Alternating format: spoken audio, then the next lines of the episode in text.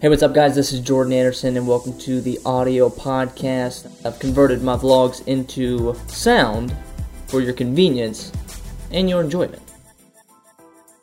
Hey, what's up, guys? Jordan Anderson here from Valley Films, and on this episode, I want to talk to you guys about a little bit of the video world, talking about clients. It's an amazing feeling when a potential client, you know, rings at your door, sends you an email, asking for your services, asking to possibly hire you for the next video project. It's a great feeling because it means that you may get to work on a cool video project and also make some money as well. So here's some things to sort of keep in the front of your mind when you're interacting with clients and when you're in the prospecting process and the inquiry process of meeting clients. For video projects, it's important that the two of you establish a budget for the project. In most cases, they will have control of what the budget is, but it's also good for you to understand how much money they're willing to invest in this project. It can be a deal breaker sometimes when a client wants you to do the $5,000 video, but they may only have $1,000 to shell around.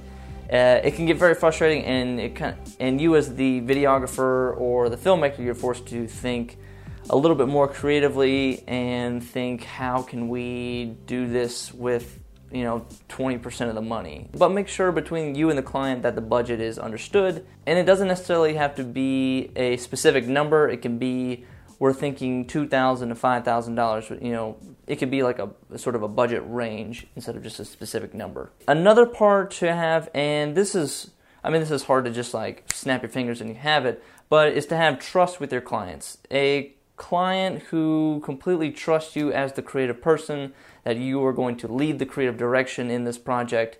That's a that's an incredibly satisfying feeling, and that you know that satisfying feeling and the trust that they give in you, you should definitely reciprocate that trust that you are trusting that they will hold up their end of the bargain and you know because they're putting their trust in you that you will hold up your creative end of the bargain. This is where it gets a little dicey. Uh, may seem a little counterintuitive but there is such thing as vetting your own clients. In the same way that they are vetting you and they are essentially you know going through the hiring process of you you need to go through the hiring process of them. You know ask kind of general questions kind of figure out what their expectations are uh, ask maybe if they have another client that they've worked with before and reach out to them to see how they were in the whole financial process the creative process the uh, post production process. I, I give the benefit of doubt sometimes to clients when they do get nasty because sometimes the expectations aren't clear between the two of you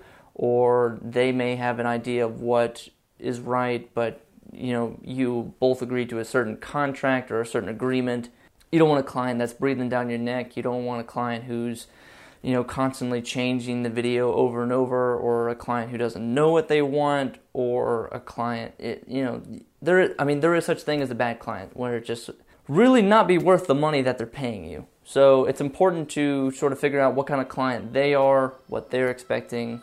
And remember, you you have as much power as they do. You know, you can say yes to the deal as much as they can say yes to the deal. So those are some things to keep in mind when you're starting a video project with a client. Hope this helps a little bit, you guys. And my name is Jordan Anderson, and we'll see you next time on the Valley Films video blog.